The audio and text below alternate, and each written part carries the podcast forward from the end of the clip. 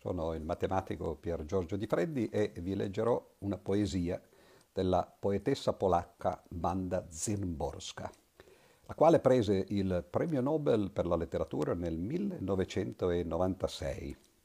Io eh, non l'ho mai conosciuta personalmente, però ho conosciuto, era amico di eh, un signore che si chiamava Harold Kroto, che prese quello stesso anno il premio Nobel per la chimica.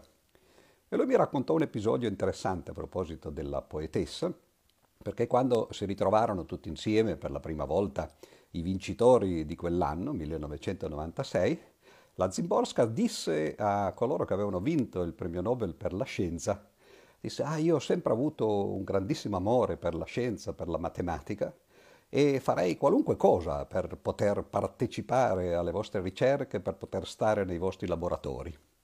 E Crot mi disse che qualcuno di loro, eh, non so chi, disse, ah, venga pure perché abbiamo sempre bisogno di una donna delle pulizie. È una cosa interessante perché eh, naturalmente, a parte la battuta, era un po' un modo di dire che eh, sì, si può anche prendere il premio Nobel per la letteratura, ma poi quando si entra in laboratorio, se non si hanno le competenze scientifiche, non si può fare molto.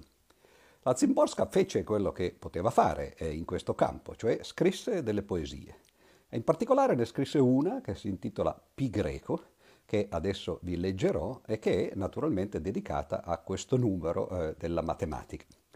È una poesia in polacco, naturalmente tradotta in italiano, eh, immagino che perda molto, ho visto un paio di eh, traduzioni, eh, nessuna delle quali mi convince particolarmente. Inoltre è una poesia un po' complicata perché eh, in mezzo alle parole che eh, di solito appunto compongono una poesia ci sono dei numeri e sono i numeri dello sviluppo decimale di pi greco. Ce ne sono parecchi, i primi 24 sono corretti, sono le prime 24 cifre dello sviluppo decimale di pi greco, noi in genere conosciamo soltanto 3 e 14, le prime due cifre dopo la virgola.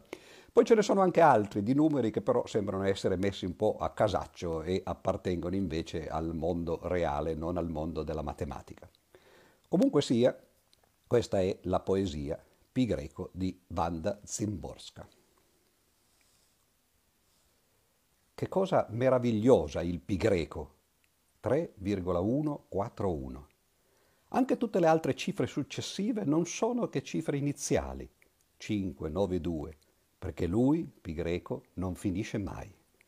Non si lascia abbracciare 6, 5, 3, 5 dallo sguardo, 8, 9 dal calcolo, 7, 9 dall'immaginazione e nemmeno 3, 2, 3, 8 dallo scherzo. O non si lascia paragonare 4, 6 a qualsiasi cosa 2, 6, 4, 3 che ci sia al mondo. Il più lungo serpente, dopo due dozzine di metri, si interrompe. Lo stesso fanno i serpenti delle fiabe, benché un po' più lunghi.